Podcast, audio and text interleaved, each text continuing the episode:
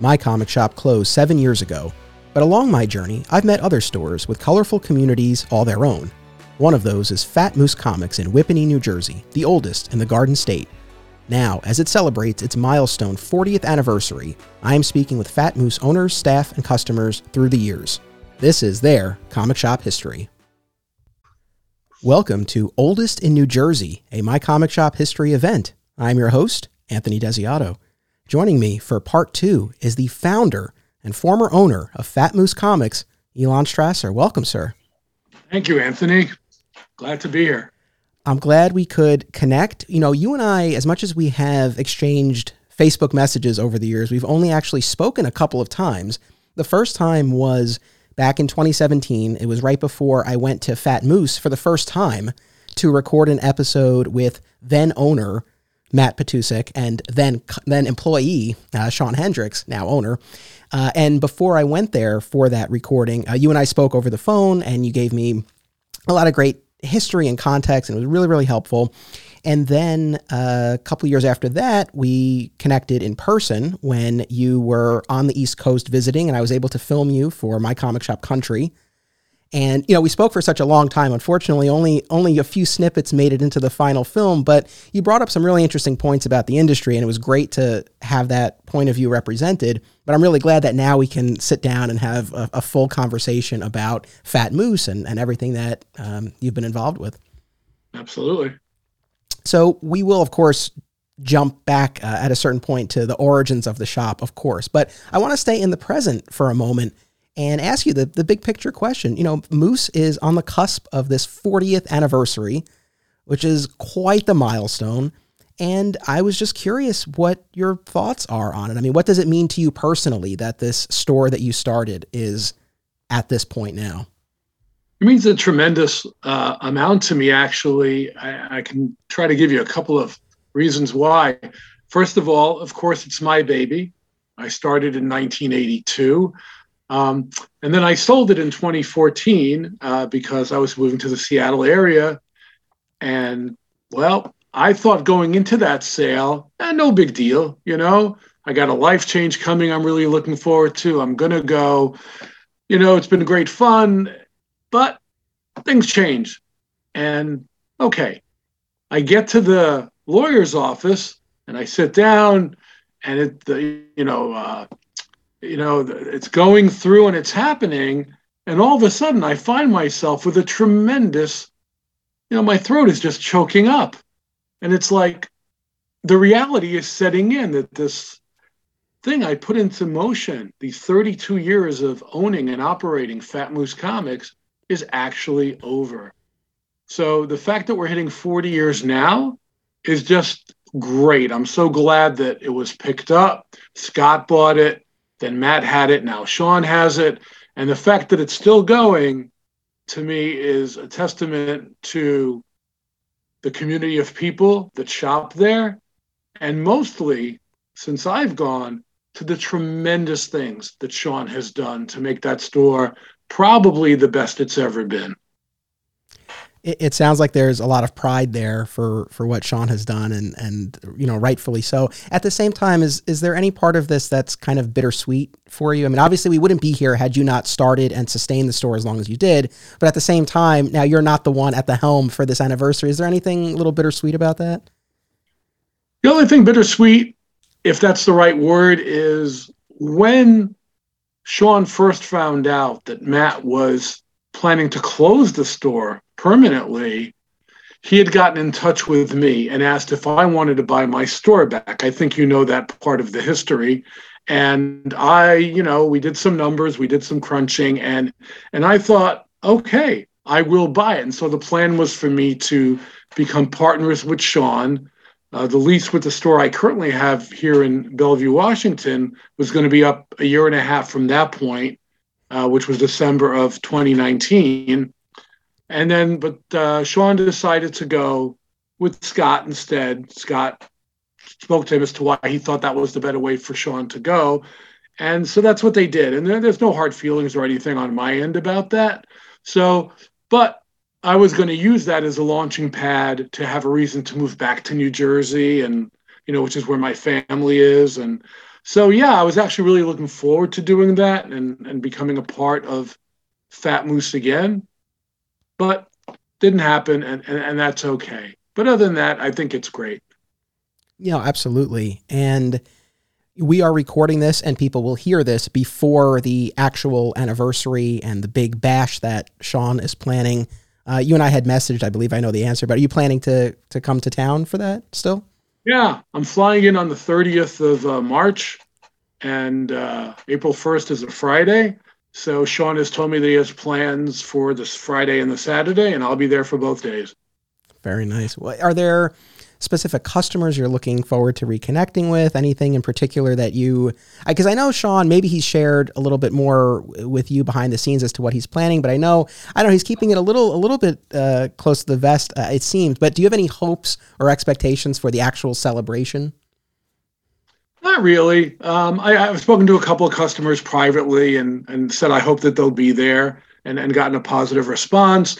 Um, I know John was talking about a parking lot barbecue, uh, among other things, to have some guest artists there, some other things. But trust me, you, I probably don't know a whole lot more than you do right now about what is planning. Uh, expectations, I don't have any at all. It's just going to be great to be there again, and it'll be great to see who I do get to see again from from when I ran the store. Gotcha.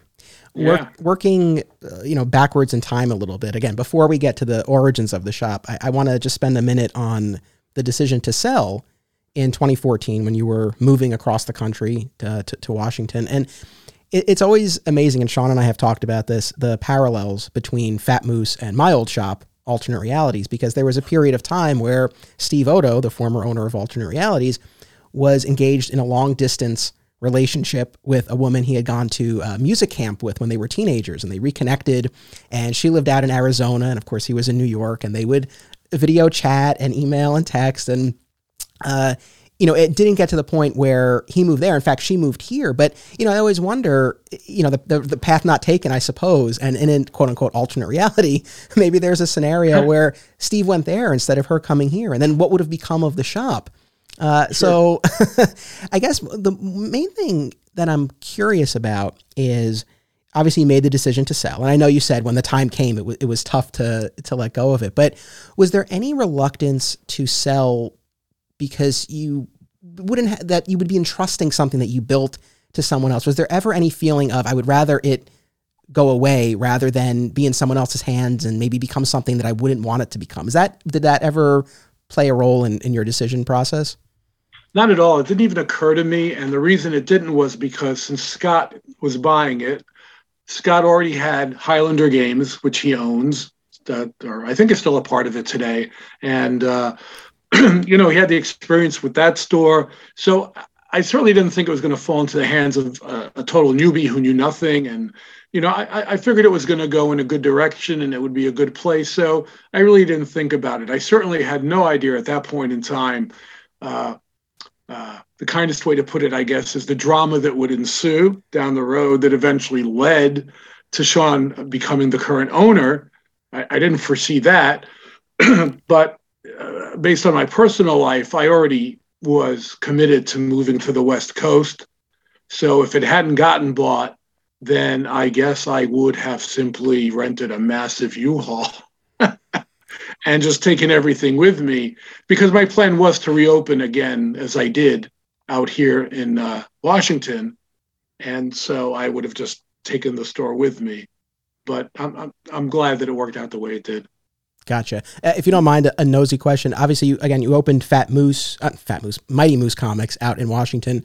Was there ever any any talk about making it a second Fat Moose location, or was it always going to be a separate entity? It was always going to be a separate entity uh, from the start. Uh, I know Sean, Sean and uh, Scott wanted it that way. Um, I think we're both known as Fat Moose Enterprises Incorporated, but of course, the Jersey one is incorporated in New Jersey and mine's incorporated out here. The biggest fear was that, uh, and that's why the name of my store is Mighty Moose Comics and not just Fat Moose Comics 2 or something the worst fear was that we would get each other shipments or there because diamond you know you know so there was there was that kind of fear at least on my end but i don't think that's ever happened yet Gotcha. Well, again, going back to alternate realities, there's alternate reality comics in Las Vegas that I've been to, and that's in the documentary. And you know, yeah, you, you can you, know, you can run into that uh, that potential problem. So yeah, I think that was probably a wise move uh, to to avoid that entirely. And uh, you know, as much as we are here, of course, to talk about Fat Moose, I'm curious what the Mighty Moose experience has been like for you. Well, it's been overall pretty great. Um, I opened in a mall that I had been in a number of times. Uh, I, I, I, visited uh, the area five times before I moved here, uh, you know, to visit the woman that I moved out here for and all that kind of thing. Um, suffice it to say, and all I'll say about that is that relationship didn't work out after I moved out here. But every time I was in that mall prior to moving here, I said, why would anybody open a store in this mall? it was sort of like the Scotch Tape Mall on Saturday Night Live, if you ever saw that skit. Um, it, it's always empty. There's always empty stores. It wasn't really great, but it other you know, but it's worked out well. It, you know, I have a very specific kind of business. Obviously, those of us who run comic book shops, and uh, I think you know my experience certainly played into it. We never closed during the pandemic, as far as our recent history goes the last two years, in fact, the pandemic years, were the two strongest years the store has had. And um, so it's just been really good overall. We met a ton of new people, and I just got to sort of do it again from scratch. It was, well, it's a lot. Of, it's been a lot of fun. That's that's awesome. You know, I don't have my finger on the the pulse of the industry maybe as much as I did a couple of years ago when I made the documentary. One thing I'm curious about: what sort of you know clientele are you dealing with? Is it the primarily the you know the traditional comic fan, the Wednesday Warrior? Is it more of a mix? You have young people. Do you have women? Like what what sort of uh, you know uh, groupings are you seeing at at the at the current store? I'm seeing exactly what I saw in New Jersey, which is a very wide range of people, uh, male and female customers, young and old. Um, the one thing that's different about this store um, than how uh, Fat Moose was when I had it is that the entire front half of this store is dedicated to an all uh, all age readers section. So we have tons of stuff for kids from age six to 15 or so. And then the back of the store is what you'd expect, right? So um, we're really seeing everybody. We've got hardcore collectors. Um, I have one guy who shall remain nameless to protect him, but um, his privacy.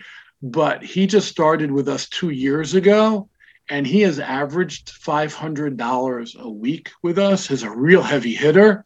Um, I bought three collections one weekend, and by the end of the following Wednesday, he had bought all three collections from me. Uh, just crazy stuff. So we have a couple, two, three other guys like that who are really heavy hitters. We've got the kids who just come in and are excited to get the latest issue of Spider Man. We've got just the whole thing. We've got the reserve box customers, we've got the walk ins, um, less people than I had in New Jersey. Um, but it's a very similar town. Bellevue, Washington is very similar to Whippany, New Jersey in terms of demographics. So, it, yeah, it, it's pretty much the same overall. That's awesome. No, that's great to hear. And yes, to have those uh, those, those, heavy hitters, uh, I'm sure that that helps a lot. That's some of those numbers are pretty staggering. So that's that's amazing. it, well, you know, I couldn't have done it without the one guy, but uh, in two years, he spent. Uh, should I say this? I don't know, but I will. He spent sixty thousand dollars in two years. That's like astonishing, you know. So he's our biggest customer. I I think it's fair to say. Uh, but yeah, and but we have lots of people come and get one and two and three books, and everybody counts and everybody is important. No, of course. I mean, I'm just thinking back to AR. I mean, you know, of course we had the regulars, and and within the regulars, there were the ones who would drop a lot in a week, but no one. No one came close to that, and definitely not on, on any kind of regular basis. So good for you, and good for him. Thank you. Yeah, yeah, yeah. that he's able to do that. I guess one other you know, big picture industry question because when I interviewed you for the documentary, and this did make it in there. Oops. There's the cat. It's quite all right. we had, so I'll, I'll pull back the curtain for a second. I've, I've recorded, I'm recording these episodes a little bit out of order and I've already recorded the next one with two Fat Moose customers, Gene Cahill and, and Phil Menza. And Gene's cat made a cameo in that episode. So I, I think this is very much on, on brand for this run of episodes. But in the documentary, you know, you were talking about the publishers in particular and how you felt that they had lost sight of the core audience, the core readership. You know, we're a couple years out, or three years out, I suppose, from when uh, we filmed, maybe even more at this point. Uh, curious how you feel about it now. Well, you know, I, I, know that when you interviewed me in New Jersey, I was kind of a negative Nelly and uh, about things, and I really didn't want to come across that way in this interview. Um, the, so what I'll say is this: I think it's even worse now. I think the decisions that Marvel and DC both made in the last couple of years. Uh, Sean, at least I'm sure, maybe has kept you somewhat abreast of these distribution changes, and um, I think they've done even more to destabilize the market. Um, it certainly made it much harder uh, on a day-to-day basis for those who own comic stores to run their operations and it's made them less profitable. It's increased our costs. So that's not been a good thing. As far as what they're doing in terms of editorial uh, decisions uh, in my way of thinking with all the years i've been doing this it's, it's more of the same too much of the same things you know um, i would say you know geez I, I don't want to go on and on about it but i think about 30% of the items that are solicited from Marvel every month, there's no image. Like you're being asked to order variant covers and this and that, but there's no cover to make a choice about. So, uh, my opinion is not really any different. I think the biggest detriment to the industry still are the actions of the publishers. Fair enough. No, I understand. Just uh, me. Sorry, guys. No, that's quite all right. Let's take a quick commercial break. And when we return, we will go back to 1982 and earlier and talk about the road to opening Fat Moose Comics. So we will be right back. Who do you call when you're in trouble? Alien invasion? Call Superman. Bank being robbed? Call Spider Man. But who can you count on if you want to learn how to make a window bag? Philtastic Comics and Art is here to help. Whether it's fighting FOMO, talking about art, or baking wheat cakes, you can count on Philtastic for your comic and art related infotainment needs. The best part? You don't even need a bat signal. Just look up Philtastic Comics and Art on YouTube. Subscribe today to keep up on everything Philtastic. If you're a fellow father out there, or if you're just interested in hearing a fun conversation, check out Shadadigans, a weekly podcast by dads sharing their dad experiences. Listen, relate, and laugh. One of the hosts has been a guest of this show, Justin DeVoe, in recent years, Justin has embarked on a truly remarkable fitness journey, which you can see for yourself on Instagram at reallifelobo. And if you're looking for guidance on your own fitness journey, check out at Iron and Honor. Film lovers and filmmakers should check out these festivals Brightside Tavern in Jersey City, Hang On to Your Shorts in Asbury Park, Point Lookout on Long Island, and In the Cut in Bloomfield, New Jersey. Event details and submission info can be found at filmfreeway.com. Follow the fest on social media for updates on discounts, tickets, and more.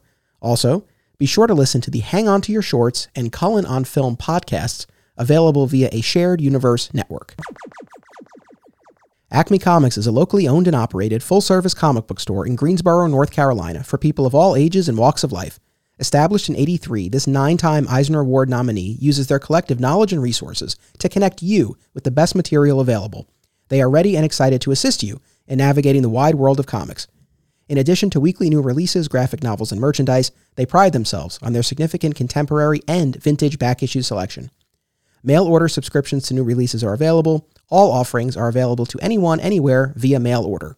Follow Acme on social media and eBay, listen to the Acme cast on all podcast services, and visit acmecomics.com for much more. Flat Squirrel Productions is an affiliate of BCW Supplies the next time you need to restock on comic book bags, boards, boxes, and more, be sure to use promo code FSP to save 10% on your order. It helps support the show too. Thanks. And we're back. So the store opens in 1982. By most accounts, as far as I know, as far as I can tell, it is the oldest in New Jersey, hence the title of our run of episodes. Is that correct, as far as you know? as far as I know now, I know that when I was in Jersey, there were a couple stores that had been around a little bit longer.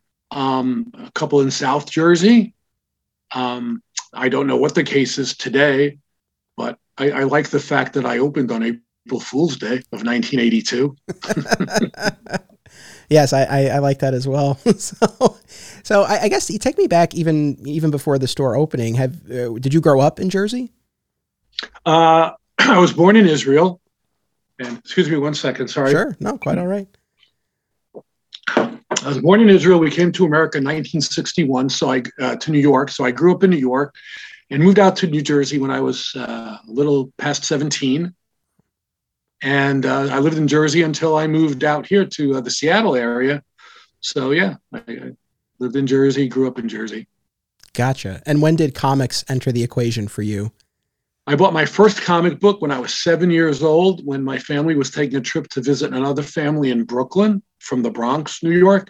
I don't remember anything about the book except that it was a mystery in space featuring Adam Strange, but I don't remember the issue number or the story or anything. I don't have it uh, anymore.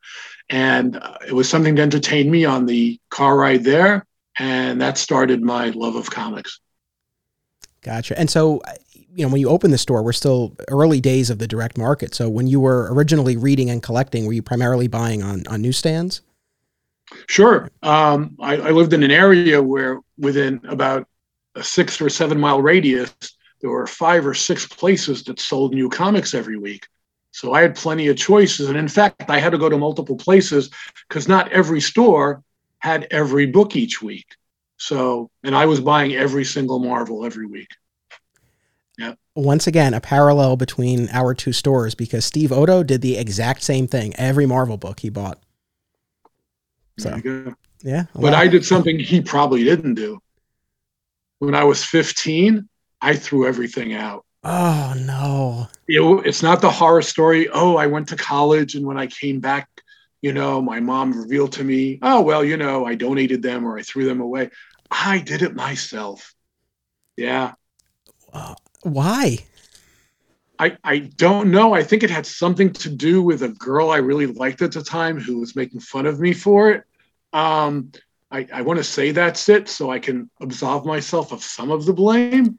Uh, but I got rid of them. Had I known that 10 years later I was going to be opening a comic book store, I would not have done it. oh, that's heart. I mean, that's heartbreak. I, you know, I don't know what's worse. If it had been done to you, that's its own trauma. You did it to yourself. That cuts a different way. I, I don't know. Do you think the listeners would be interested in knowing what I threw out?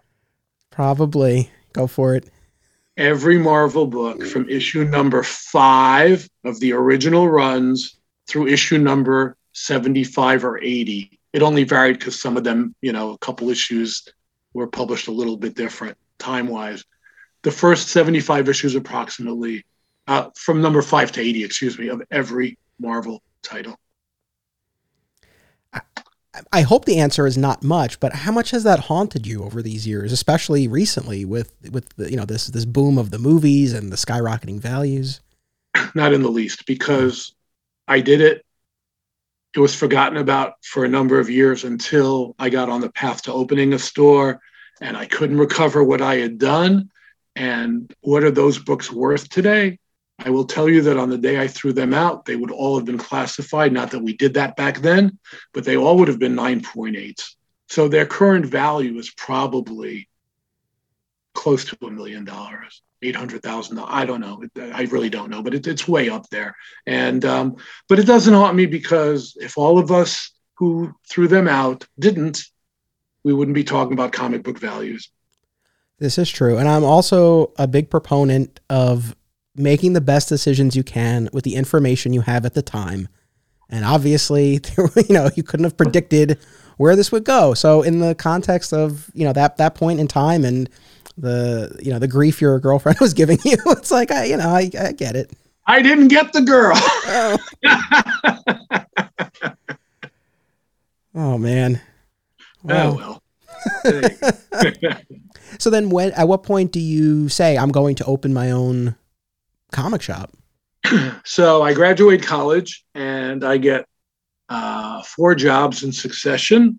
That one is like literally worse than the other. and I've got a college degree in psychology. And I'm thinking to myself, at the last of these jobs, I'm going to end up homeless. I, I, I really have no future here with what I've been doing. And however, at the first job, I was when I rediscovered comic books. I found an X Men 142 on the street in Newark, New Jersey at a newsstand, and I bought it. And it got me back into comics. And that company moved from Newark, New Jersey to Morristown, New Jersey. And I subsequently had a few other jobs, but there were two stores across the street from each other in Morristown, New Jersey. One was the Morristown location of Heroes World, which would eventually become a very large East Coast distributor that Marvel destroyed. And the other one was across the street called Rainbow Comics and Collectibles that sold all sorts of things, including comic books. I got very friendly with the two brothers who was who were running that store.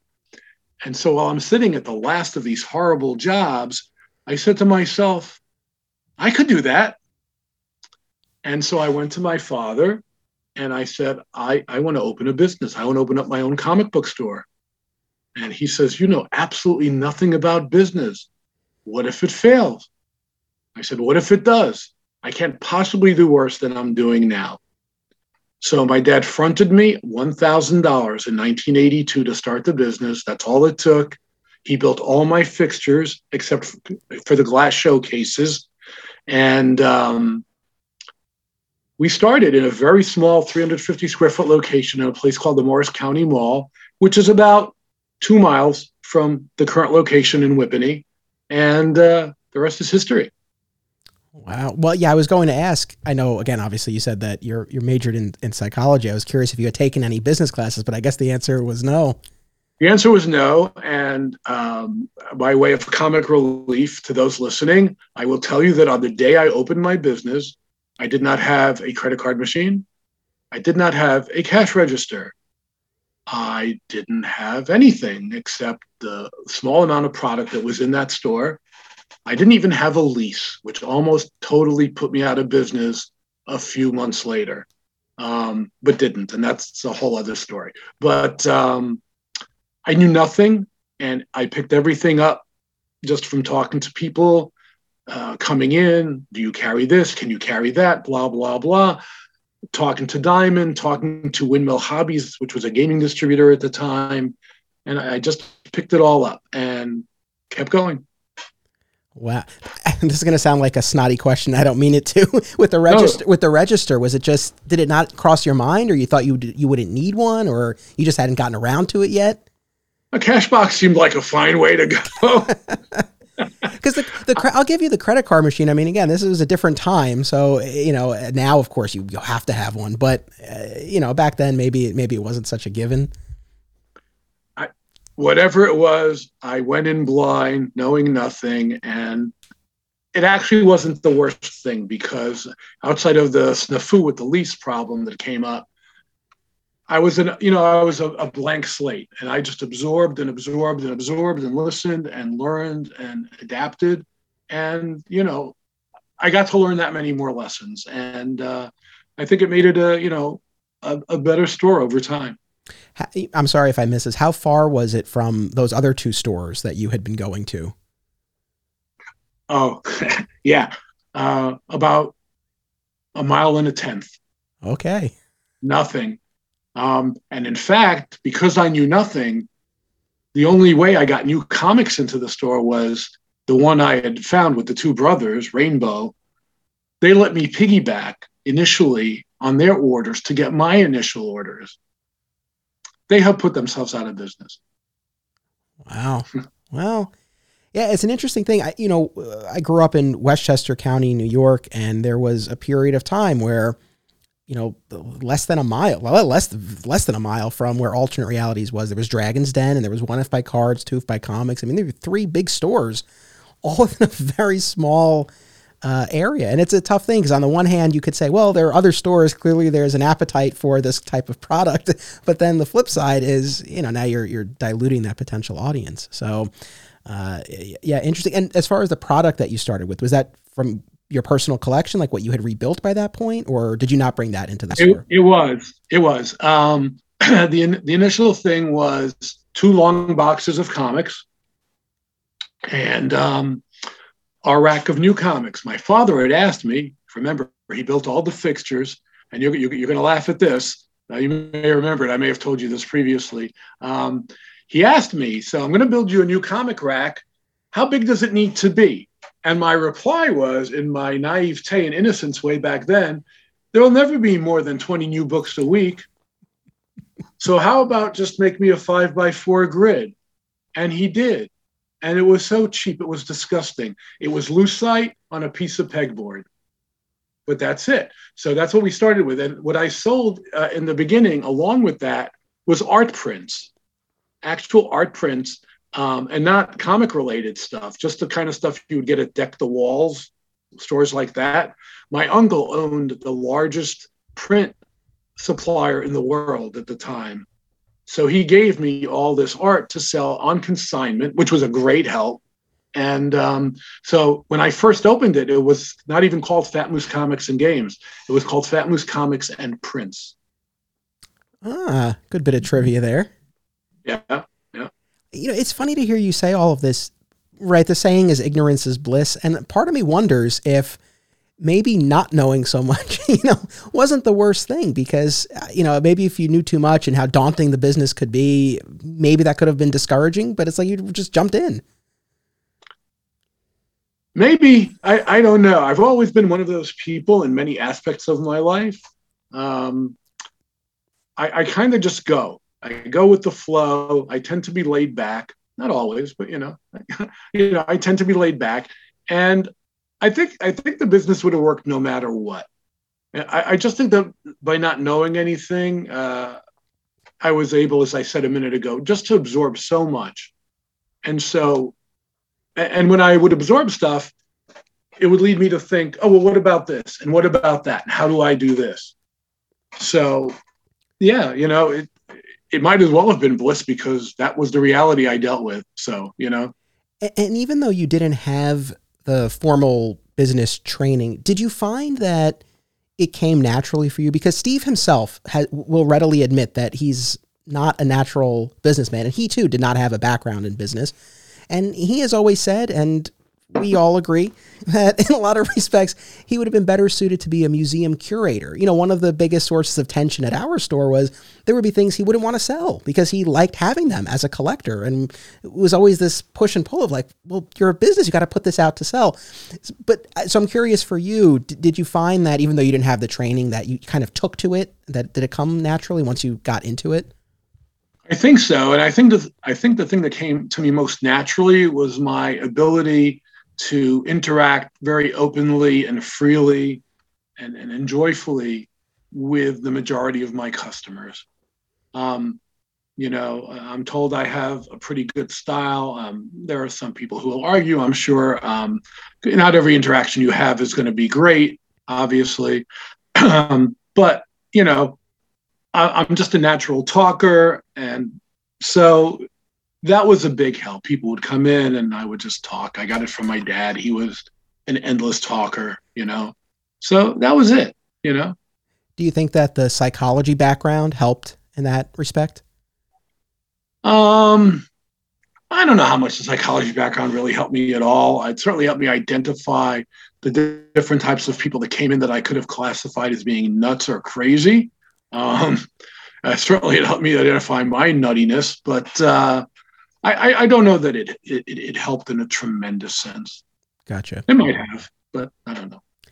I'm jumping ahead a bit. I'll I'll I'll circle back around, but that's fine. As far as just the relationship with the customers, when I interviewed you for the documentary, and this did not make it into the final cut, but you, to your credit, and I appreciated this, you were very candid about the end of your tenure at Fat Moose prior to selling, and that, sure. uh, to paraphrase, that you know you maybe weren't as present or attentive to the customers as you had been previously. And I guess I'm just curious, uh, you know, especially now as we're approaching this anniversary and you'll be reconnecting with a lot of people. Um, I mean, how do you think the, the the clientele at Fat Moose, how do you think they remember you, and or how do you hope that they remember you and those interactions? Hope. Well, hope and reality might be two different things. It's been a long time since I've been there. I think I had a really good relationship with the majority of the people. And I think the people that I didn't have good relations with, um, I, I, think that was caused by expectations that both of us might have had. Um, it's just not always easy. Um, one of the things, for example, and I, I've seen this at my current store as well, I've always tried to get people to set up a reserve box. And the reason for that is if you have reserve box customers, you at least have baseline numbers for ordering stuff every month. If 35 people are telling you, excuse me, that they want Amazing Spider Man every month, then you go, great, I'll order 45. I'll order 10 extra for the rack, for walk ins, and so on and so forth. So it's always good to have that. And I had any number of people who would come in, and this happens today at the current store as well. And every week they're disappointed because maybe by the time they come in, and some people only come in every two or three or four weeks, right? You know, lives are busy. And now we have the pandemic too. But, you know, they're disappointed because maybe a couple, two or three books that they wanted, well, they're not there. And well, why did you sell out? And, and so, so there's that kind of thing where I, I, I would have wanted certain things to happen. And it, so I, I couldn't service those customers as well as they wanted to be serviced. And I think some people took that personally. Uh, another thing that I did, and I, I there's one person, and, and, I won't name him, and I, I certainly hope to see him when I go back. I know he ended up quitting the store because of something I did. And, and, and something that I've always done is I've always funneled books into a customer's box that they didn't order that are related to books they do get. So if they had Green Arrow on their list, for example, and they did a mini series called Green Arrow Goes to Disneyland, that would be in their box. Uh, this week, I don't know if you're aware of this week's, this past week's offerings, but Savage Spider-Man number one came in. So if you get Amazing Spider Man, Savage would have found its way into your box. I've always told my customers two things. If I put a book in uh, about yeah, a book in your box that you don't want, you are absolutely under no obligation to take it. I am doing this as a service to you. It's there if you want it. Secondly, I, I've always kept credit cards on file because some people do not come in on a regular basis. They have busy lives, they have kids, they have work, they have whatever. Um, and so the store still needs to pay its bills even when people can't come in on a regular basis. I also told them, however many books are in your box at any given time, if I do have to charge your account, I will not charge you for the books that I put in there on spec. Some people always end up not appreciating these extra books. And I think I'm trying to push and push and push.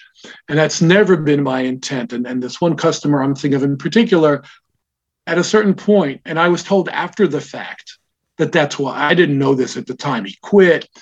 Usually, when people quit, they have a reason, and those reasons aren't always the real reasons. He had told me a whole bunch of reasons, and but those were not the reasons. I found out it was because he felt I was pushing him all the time because the books were just there. So, yeah, I'm hoping that was a long answer. I didn't mean to be that long, but I'm hoping that it'll be nothing but smiles and, and, and good memories when I get back. And I'm hoping the people that do show up, you know, are there because they want to see the moose, you know? and, and, and that's what it is. I hope it'll be fun and good and, and all that. Gotcha. No, I, I appreciate the answer and the example because it, it's helpful to, you know, to, you know, just kind of have that context. and speaking of the moose, we've made it more than a half hour and I haven't yet asked you, I guess because I know the answer, but for anyone who, you know, is not familiar with the origin of the name Fat Moose Comics, where does that come from?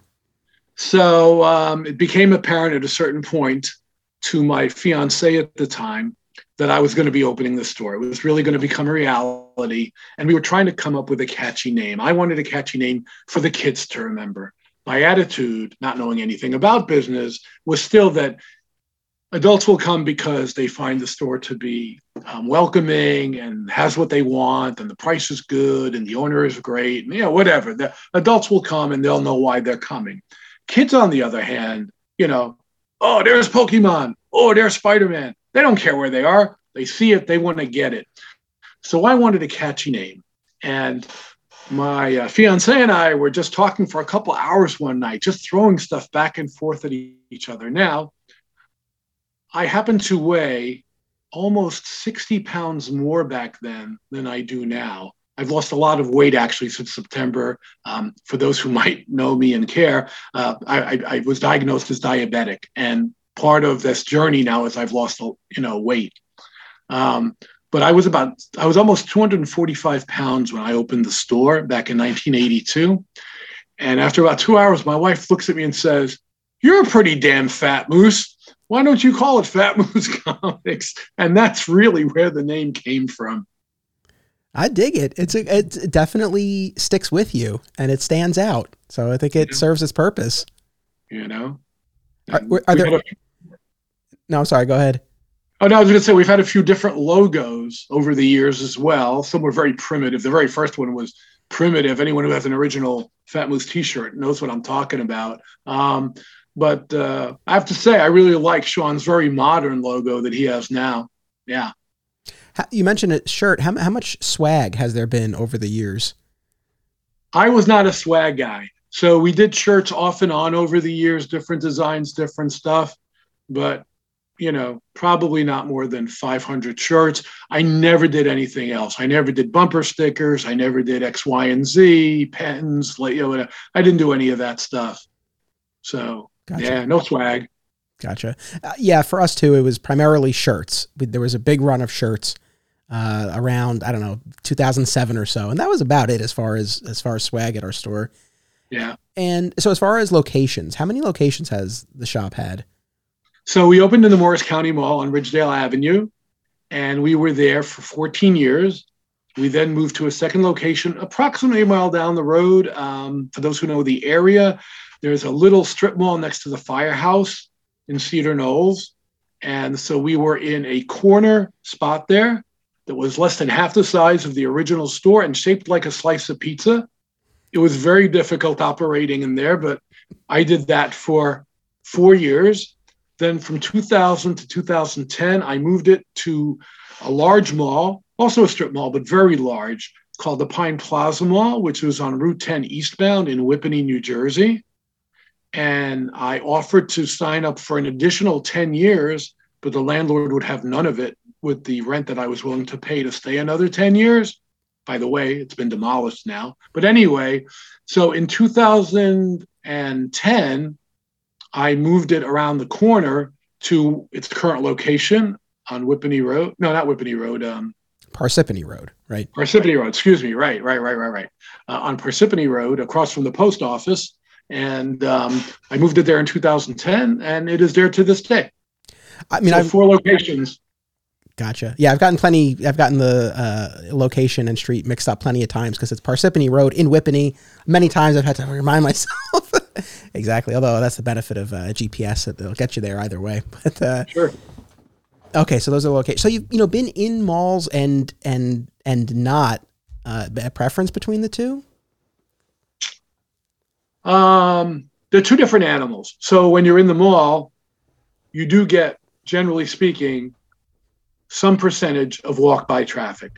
So people who have no idea you exist even will walk by, oh, look, a comic store, you know, whatever. So there is that. As Sean has said to me many times himself, where he is now, if you're coming to the store, it's a decision, you know, it's a destination trip. I'm going to go to Fat Moose. You know, it's around the corner. It's on a pretty well traveled street, obviously, connecting Whippany Road, you know, and if you go all the way, it'll take you to Route 46 uh, and you pass 287 also. You know, uh, it was very convenient being where Sean is because um, it was, you know, a five minute ride to the Parsippany hub of UPS to pick up books if you needed to do that. So that was very cool. But um, so, but they're really two different animals. Um, we get a lot of our sales. I'd say probably about 25 or 30 percent of my current sales are people who just walk by and come in. And I think Sean will tell you that 95% of his sales are people who are coming with a purpose. Right. No, that makes total sense. And the current location definitely lends itself to that clubhouse feel. That uh, so many of the Fat Moose folks talk about. The fact that you know, and it's on the second floor, and the entrance is in the back, and you got to go up the big staircase.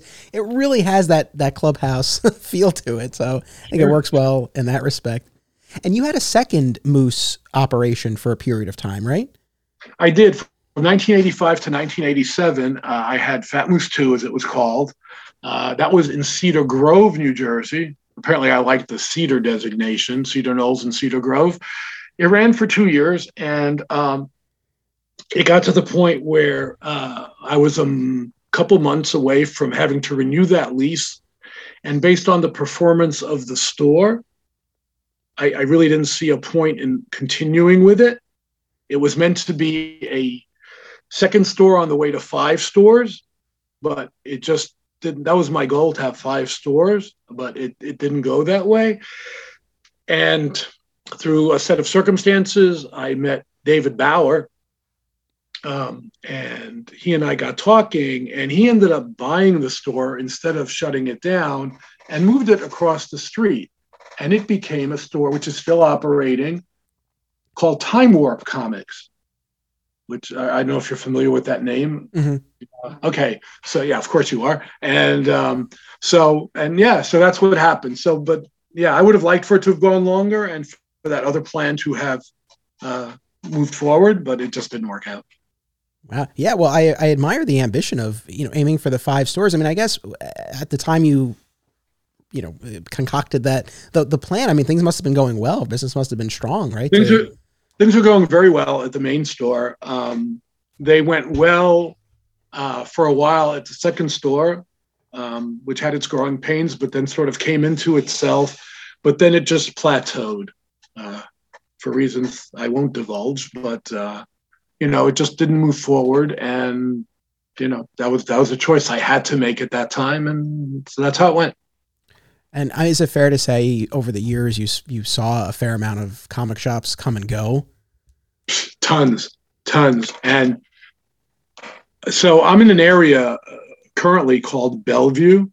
And of course, I'm sorry, I'm in Bellevue, Washington, which is an area of Washington known as the East Side.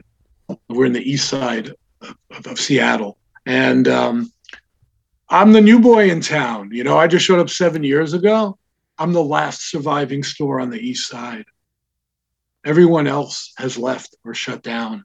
And um, that's not all due to my brilliance. I mean, some stores had issues that they couldn't overcome. And uh, we had a number of stores closed during the pandemic. And it's, it's just been crazy. And um, yeah, it's so that it astonishes me that I'm still going, but uh, a combination of factors and my own experience is what kept the store able to survive the pandemic.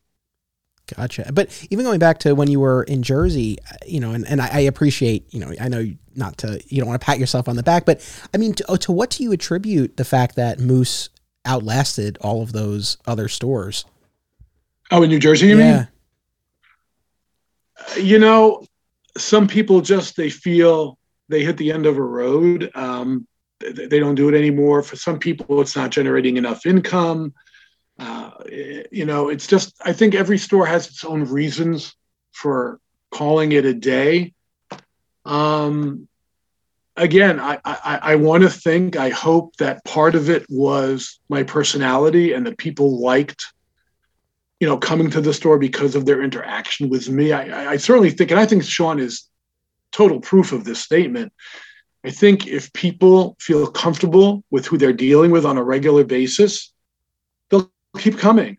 And I think that even plays a bigger part than maybe the selection you have or the prices you have, maybe even if your location is a little inconvenient, you know? So I think that's part of it, you know? And I, I always had well, no, I didn't always have good employees. I had some real jerk offs work for me too.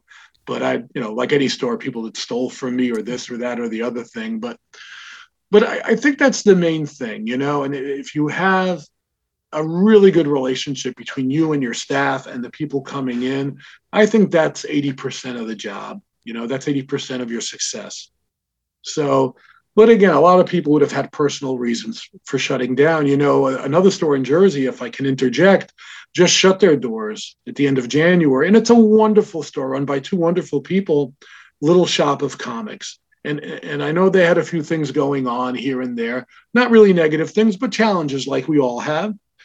And then, as you you may know, uh, a car rammed through their front of their store a little while ago, and I think for them that was that was the reason now. And now they'll continue with their online presence, which is strong and, and will do them very well. So again, so that's their reason. I think everybody has their own reasons, and uh, part of my success too right place at the right time no fair enough that you don't have to answer this if you don't this is so nosy but eh, is this shop something that you have been able to live off of because i know a lot of retailers i've spoken to you know for some of them it is their main source of income. In other cases, it's not. It's more of a hobby, or there's a, a, spouse that's supporting it, whatever the case may be. But eh, to whatever extent you're willing to answer, I'd be curious. I'll answer fully. I, you know, I, I, I, tell this to people who ask, and I, I don't mind. So, in 1985, I started paying myself.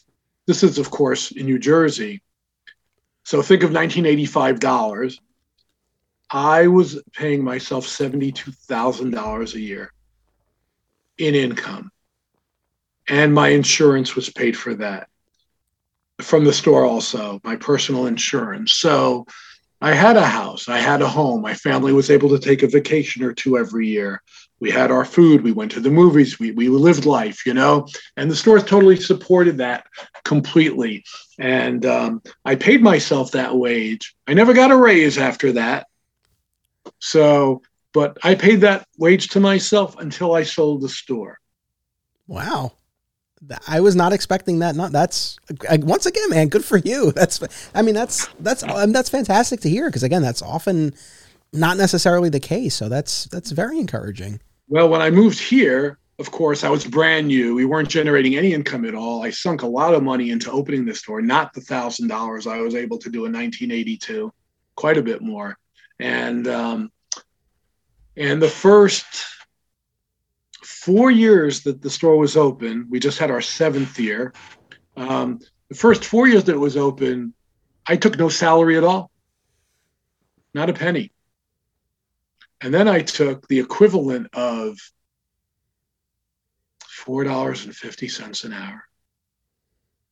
And it's only the pillow again, Miss Cat. Uh, for the last two and a half years, I've been able to take a living wage. Nothing comparable to what I did back in New Jersey, but I can pay the rent at home, you know, I can eat food. and I just turned 65, so now I'm on Medicare. no, very good. Yeah, that no. Listen, I appreciate uh, you sharing that. That's uh, that, that's really sure. something.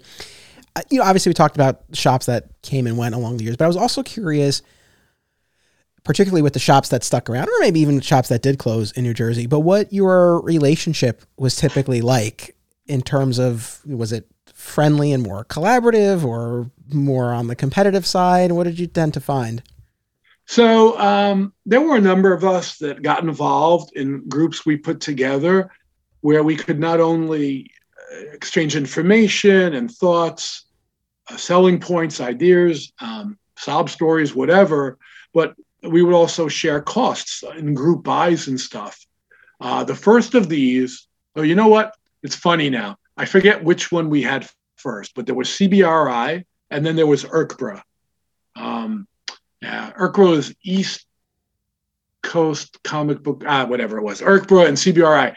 And so we'd get together and have monthly meetings for a couple hours, two, three hours. And then we'd go uh, for beer and pizza, you know. So it was social as well as business oriented, and a lot of information was shared. Um, some stores didn't mind. You know, another thing we did is maybe you needed 20 copies of something, and if I had 20 extra, you sure, you know, we trade off. You don't have to spend extra money again. You know, this kind of we did that. Um, but some stores really felt you're my competitor. You're only nine miles away, or whatever it is, and and some stores didn't have that notion. So it, it really depended on who you were dealing with from time to time. I always felt I was very open about and was willing to trade anything with anybody. Let's all do well. Right. Not everybody shared that, but but over but it was very friendly, and overall, yeah, it was pretty good. Gotcha. Uh, the I want to I want to talk about you know when you met Sean and, and what that relationship has has been like, especially now that he's taken over. You're you're both uh, you know comic shop owners, but uh, one other question about your your your specific experience, and maybe I have my answer based on the fact that you're still doing this. Do you still and frustrations with the publishers aside, do you still have passion for the material and the hobby? Like, do you still like comics? I, I like them very much, but the difference is I used to read only Marvel. I used to follow this writer or this artist. You know, I, I don't do that anymore. What I do now is any individual project that comes across, you know, my way, if it appeals to me, I'll read it. If it doesn't, I won't. You know, it's not a brand loyalty or a publisher loyalty or anything anymore. It's just whatever the product is. So when I like something now, I love it. I really, really liked it. Otherwise, it's sort of like, yeah, whatever, you know, don't really care that much. So I'm reading much less than I used to, you know, but what I what I read, I really, really enjoy. Good. Uh, yeah. You know, I, I just I always go back to to, obviously to my own comic shop experience. And you know by the time steve sold the store he he was not at that place with the material. And you know he had really gotten worn out by the the grind of of the business. It seems like that's not been the case for you. I'm really worn out actually. No, um, oh, no.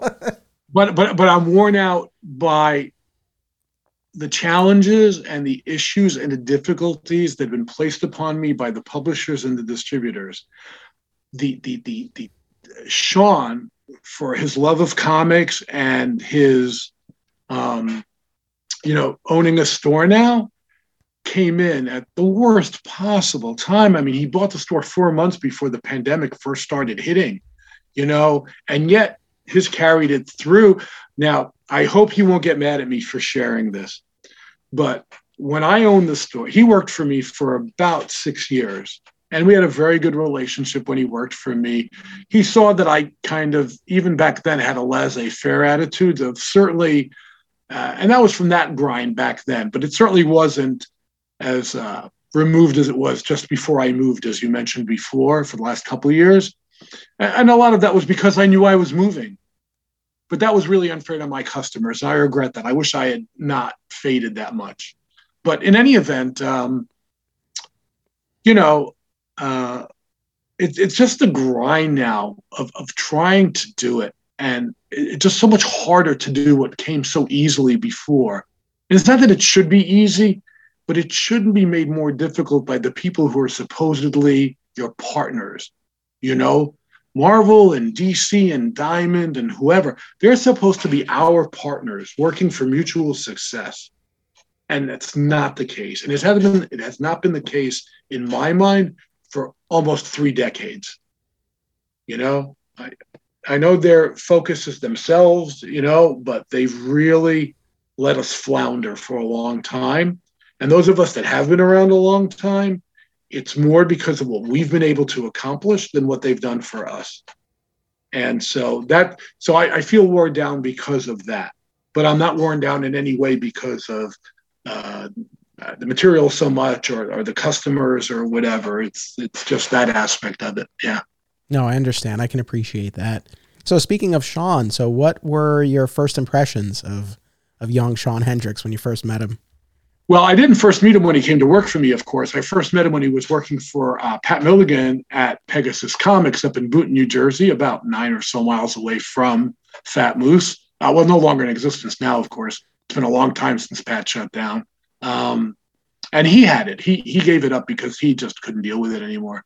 Uh, all the aspects back then, and but you know, so I met Sean, and Sean clearly knew more about comic books than I did. I mean, and you know, at the time, that's saying a lot. Now it's you know, it's not because since I'm less immersed in, in new material, it's easy to know more than I do. But but back then, you know, and so Sean was great. I mean, he knew a lot of stuff. He, he just had a lot of stuff. I liked he, as far as I recall, he had the same kind of passion and enthusiasm back then. So uh, there was a. I, I went through many different employees over the years because not everybody wants to be there forever. Some people I had to fire because they were idiots or did things that were just blatantly wrong or upsetting, like the guy who told every person that came in the store that Marvel comics suck and they shouldn't buy them. That was not good. Mm-mm. Yeah, but that was not Sean, of course. And um, so eventually I needed somebody, and the timing worked out right. And so Sean came to work for me. And we did have a conversation back in the day when, you know, we talked about Sean possibly buying the store back then. And, um, but his mom was dead set against it. And uh, how can you possibly make a living doing this? You know? And uh, so, of course, that didn't come to pass but you know, but he we worked. We had I I always felt we had a good relationship, and uh, I, I hope he agrees. And uh, you know, it was fun having him there, and uh, he, he contributed a great deal to the success of the store. And I think that's evident in how successful it is now. Geez, all he had to say to his mom was, "Elon's making seventy-two thousand dollars a year. I'll be fine." you know, if I had thought of that, that might have been the way to go. but this is interesting. You know, um, when when he did end up after he took over um, Fat Moose, we got into. A, I always thought I had misinterpreted. You know, and also because we discussed him buying it back in the day, I always thought that it was a dream of his to own a comic book store and it actually wasn't. He took over Fat Moose so it wouldn't die for the customers that were so um, who counted on it so much and who valued it so much and he just didn't want to see it close it was a part of his life and his history and all these other people too and so that was really his impetus for going ahead and becoming the owner and when he told me that, I went, "Oh my god! I always thought this was your dream." He goes, "What?" well, it's no, it's so funny. I mean, I think to anyone on the outside, or even as you're proving on the inside, right? Here's this person who loves comics, who loves the shop, has worked at the shop. You know, it, it would seem like a natural next step, but you know, in fairness, there's a you know there's a big difference. It's it's really fun to work at a comic shop. It's really fun to work at a comic shop.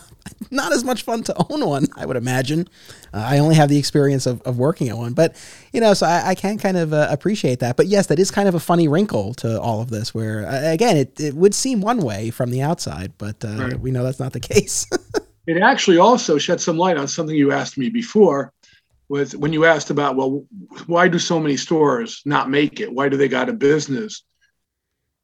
The number one reason that well store will go out of business when staying in business or not is in control of the owner is there are a lot of people over all the years of comic book stores the direct market started around 1975 6 around there there are a lot of guys who open a store so they can get their comics at cost, so they can get their statues at cost. It's a vanity thing for their own collections or just to say, oh, look at me. Those guys never make it, ever, because they're not there for the right reasons and they don't treat it as a business. Now, one can say, well, you didn't know anything, but I didn't open it out of vanity. I opened it because I was trying to save, in my mind, I was trying to save my future because I didn't see one prior to having the store. So, but those guys always fail. Right. You know, yeah. It's, you know, one of the things that's so fascinating to me is, you know, you started the store so early into the direct market. I know there were other shops that you could talk to and look at as examples, but it wasn't like the business model was so firmly established at that point. You were within the, that first crop of of comic shops uh, right. Uh, out there. So you know that that part of it is is so fascinating to me. And in my travels over these past few years, going around to other shops, you know, one of the things that I've noticed, and this was a big part of the documentary, is that a lot of stores have their own hook or focus, whether it's you know toys or or vintage back issues certainly was one thing that was eye opening to me to see at, at some of these stores out there and my sense with Fat Moose, at least currently, if if not traditionally, has been the hook is really that atmosphere, is that sense of community and camaraderie at the store. Is that your view of it as well? Has there been something in the past that you're like, no, like we really specialized in this, and this was sort of how we carved out our own little corner? Uh, well, I was curious what, what your take is on that. I, I agree with what you're saying. I, I, it's always been the sense of community, the camaraderie. Um, on New Comic Book Day, back in the mid 80s, uh, when Heroes World was very close to us, I would bring the new books in. And for a long time, I'm talking about a year and a half or so, every time I came back with the delivery, there were 35 to 40 people waiting at the store, and they would help count the books in, check them for damages, get them up. And from the store's perspective, great, because when you you're done working for free to help us get this stuff in there, now we have 35 or 40 people ready to buy.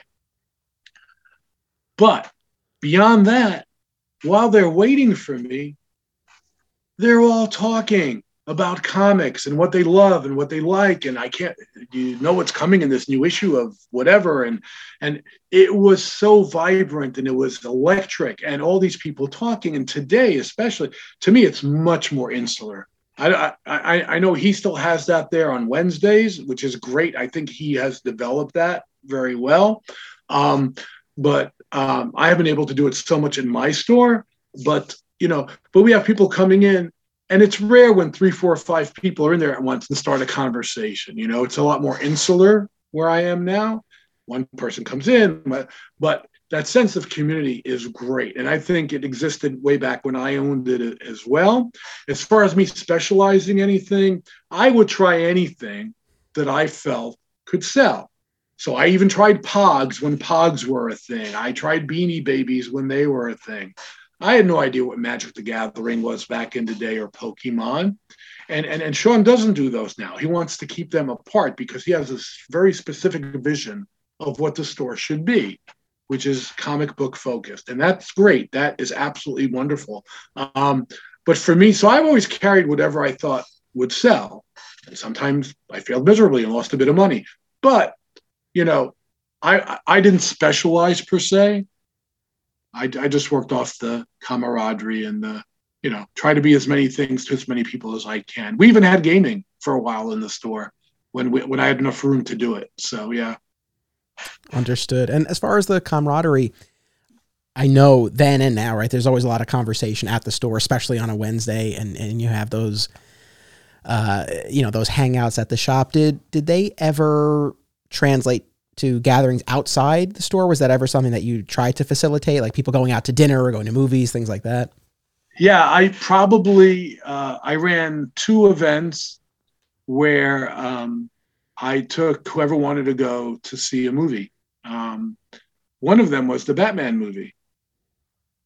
Now, my memory is really weak on this. Did they advertise it couldn't have been the first movie because the Watchmen movie was much later than the first Batman movie, much much later, right? So wait, are you talking? Were, wait, are you talking which which Batman franchise? Are we talking the eighty nine or well, the two thousand five? Well, when did the Watchmen movie come out? The Watchmen movie was like uh, mid two thousands. Okay, so whatever Batman movie was like, no, it wouldn't have been that one because this was in New Jersey. So this is terrible. I, it's quite all right. Know. Well, I do know Batman Begins was 2005 and Dark Knight, I think 2008. Well, and, all I know is Watchmen was available. Okay. You know, as as a trade paperback at this point in time. So we're at some Batman movie, or maybe we're at some movie because I did a, a, two or three of them where I invited people to come in at, at, at store expense, and they they had an ad for Watchmen on the screen. So I yell out in a crowded theater, Watchmen available now at Fat Moose Comics in Whippany, New Jersey. Right? And people are applauding and woo. So that was kind of funny. But uh, so we've done that. We've done that. Uh, we had a few pizza nights at the store here and there. And, you know, not a ton of stuff, you know, a few events over the years. Understood. What have I not asked you yet that you want to talk about? Oh, I don't know. I mean, that was pretty thorough, I guess. I mean, uh, you know, uh, do I regret moving out here? Uh, no, you know, uh, I moved here for a relationship. Like I said, it didn't work out, but here I am. And, you know, you make what you can of life. Um, I've got the store, the store is, you know, going well. You know, I got friends here, you know, so it's, it's, it's okay would I rather have stayed there and still had my store, still had my home in New Jersey that I had, uh, just in Morris Plains, just a few miles away from you know uh, the store? Um, yeah, sure. You know, it would have been. You know, I uprooted my daughter to move here, so yeah, you know, I would rather. Um, I don't know if the store would be quite as successful if I was still at the uninterrupted helm of it as as it is with uh, uh, Sean running it, just because Sean has so, done so much, as you know, that's terrific with it. Um, but it also wouldn't have suffered from my lack of attention because I didn't, I wouldn't have had this moving thing to divert my attention. So, yeah, other than that, I don't know. You know, am I glad I got into comic books? Am I glad I opened and became a comic book store owner? Damn right. You know, it's been great, even with all the, you know, bullshit and crap you have to deal with from time to time. And um, if I can throw in a joke here, um, based on something from your documentary, my favorite moment in that whole thing, and not as a negative, but it, it was just the funniest thing. And I don't remember who it was. I don't remember her name, but there was a blonde haired woman that you interviewed. yeah. You know where I'm going with this? I think so, but I'll let you go with it. But I, I think you're referring to the the co-owner of the comic book shop in Delaware, Sarah Titus. Sarah, Sarah, that's her name. And you asked her this great question, which was, "How do you end up with a one million dollar comic book store?" That was her, right? Uh huh. And what was her answer? start with a two million dollar store.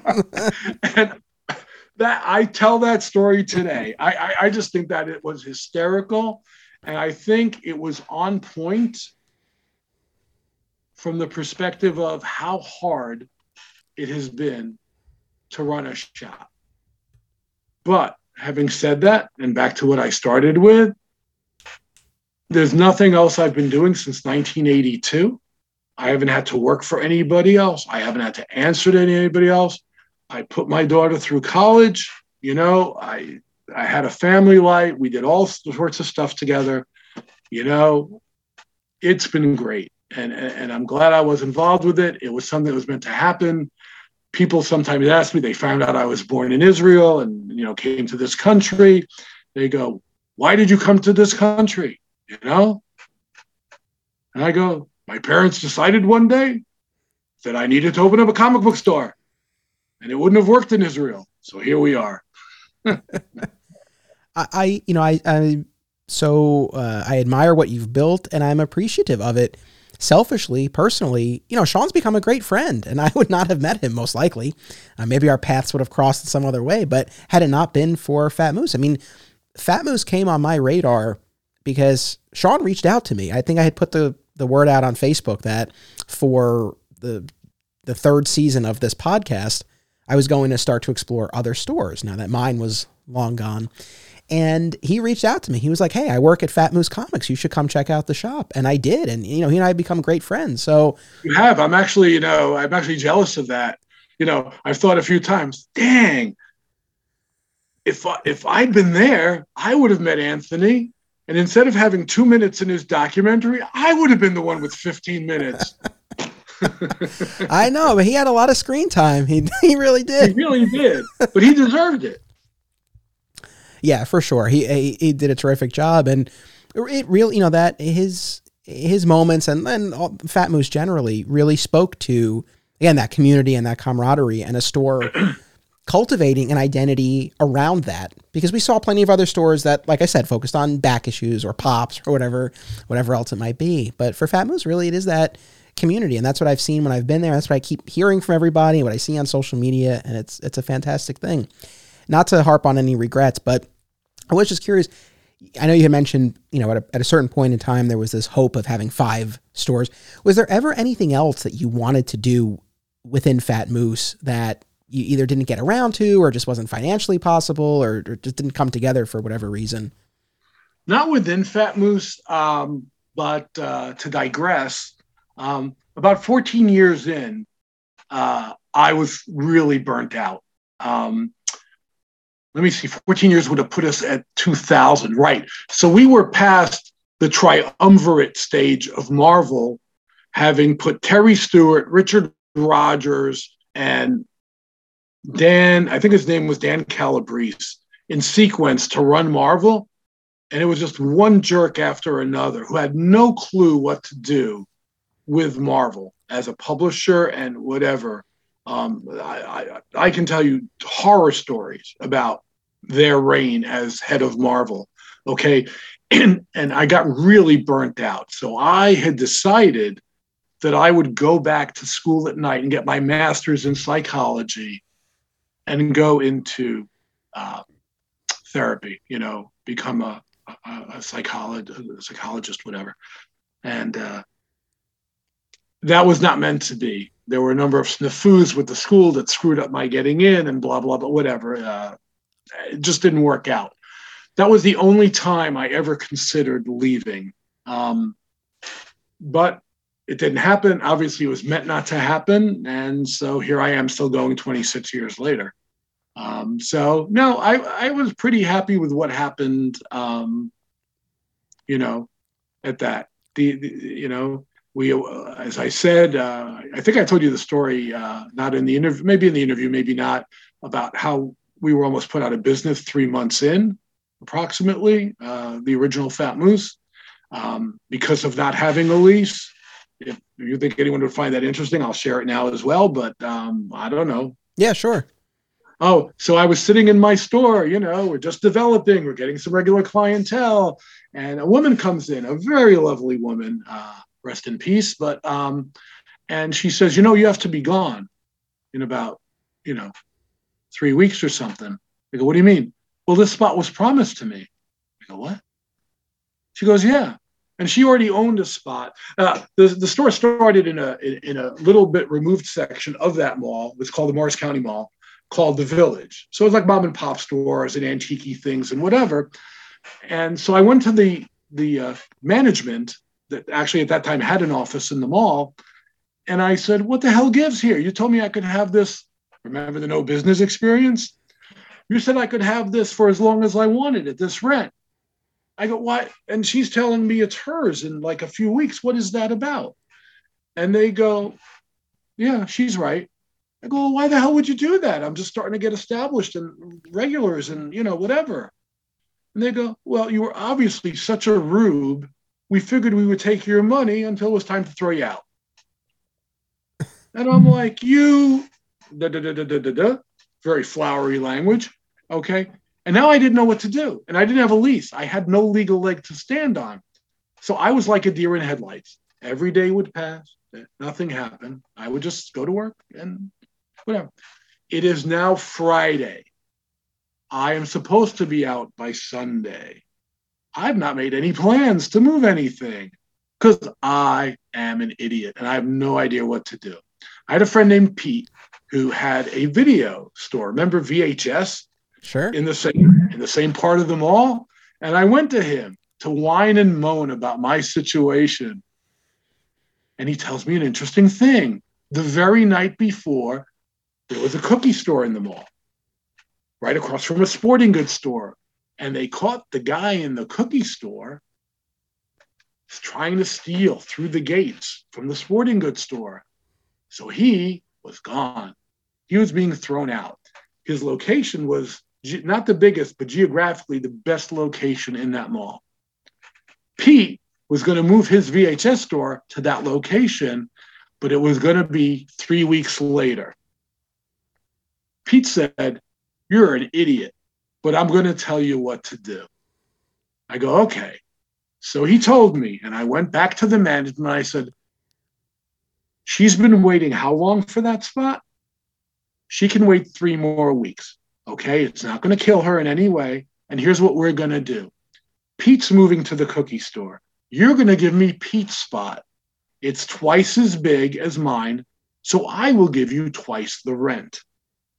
Okay. And you will give me a lease for two years so that you can't do this to me again.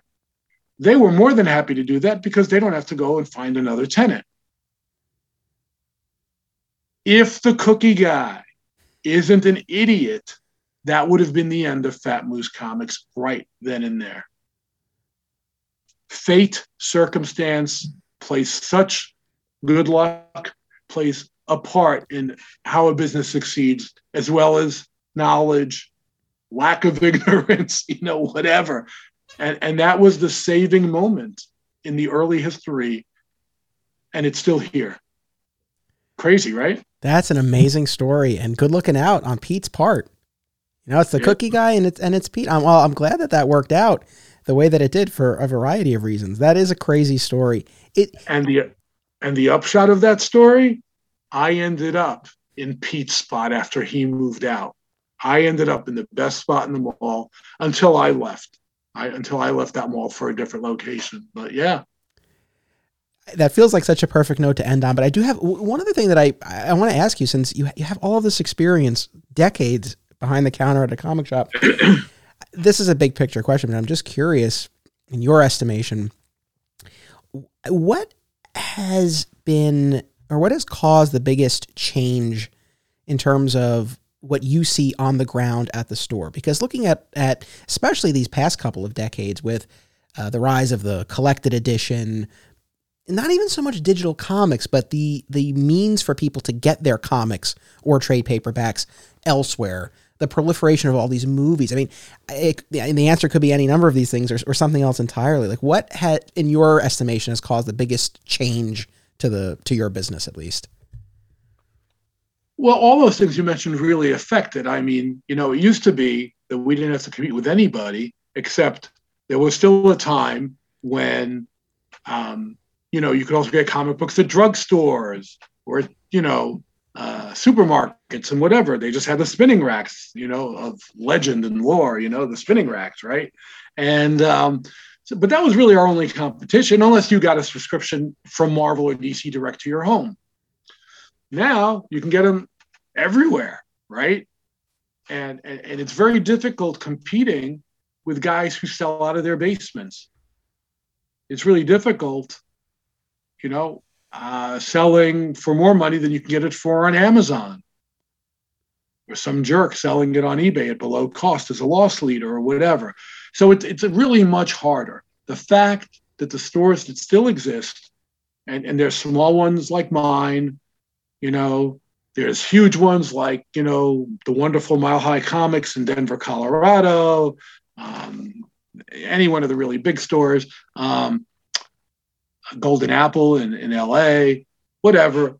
Okay, the reason these stores exist is because there are people who absolutely love the fact that there's a place they can go to where they can feel like family. It's like the TV show Cheers, it's where everybody knows your name and you can come in.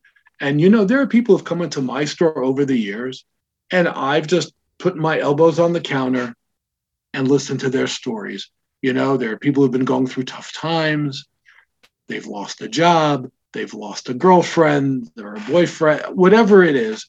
And that's part of the job is just to be not only their comic book guy, but to be their friend. And I think Sean is a great friend to his customers from everything I've seen from long distance.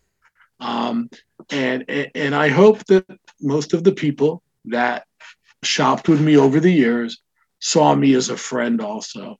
I was never about getting everybody's money. I was never about that. Because you know what? The best year I ever had, you know, and of course you you, you know, you can always extrapolate this to current dollars and old dollars and whatever. but the best year I ever had, I don't mind sharing this, at in, in all in the 32 years that I ran Fat Moose Comics, gross sales, gross sales, with $350,000. This is not a ton of money. Okay. There are plenty of stores in this country that are still making, you know, a, a million dollars a year and multiples of that. Really big places, big stores. I never did more than 350. But you know what? I was there for 32 years. And some of my people were there with me for almost 28 to 30 of those years. So that was really cool. That was a really cool thing. Well, you've given me another wonderful button for this episode, so I'm gonna I'm gonna take it and I'll quit while I'm ahead. But I want to thank you so much for taking part in this. I, I really enjoyed speaking to you about your experience. Thanks for having me. I, I hope it was a positive experience for you and for whoever listens to it. And uh, send me the link. I want to hear it too. Yes, of course I will. And listen, I look forward to seeing you in person at the 40th anniversary bash. Yeah, you're going to be there on the Friday. I guess I'm still deciding. I don't know exactly which day. You know, we'll likely only go one of the days, so uh, I'll see between the Friday and the Saturday. But uh, hopefully, I'll, I'll, catch you. All right. Hopefully, uh, hopefully, I'll look to see you there. I mean, I'll try to be there both days myself. So, uh, and that's it. It's great talking to you. Thanks for giving me an opportunity to uh, still be a part of Fat Moose, even seven years after I sold it. And uh, you know, I'm looking forward to being there. It should be a great, great couple of days. Yes, agreed. Uh, well, thank you again. And uh, listen, for anyone listening, please check out Mighty Moose on social media. And uh, can they order from you online? Do you do that? I, I, I, don't have an online store, but if you can't find something where you are, uh, we're at Mighty Moose Comics at gmail.com. Send me a, you know, send me an email. Let me know. Can I give you my phone number? Sure. If you want to call Mighty Moose Comics in Bellevue, Washington, it's 425-643-9924. We're happy to, you know, help you in any way we can. But don't forget Sean. Sean at Fat Moose Comics, the original store. He'll be very happy to help you as well. well, there you go. Uh, well, thank you again, Elon. Thank, thank you to you. the audience. Make sure that you come back in one month for part three yeah. of Oldest in New Jersey. And until then, remember, don't be a flat squirrel. Support the show and receive exclusive bonus episodes at patreon.com slash Anthony Desiato. Check out my Superman podcast, Digging for Kryptonite, a Superman fan journey, available on all major podcast platforms. And be sure to watch the documentary film My Comic Shop Country on Amazon, Apple TV, and Curiosity Stream.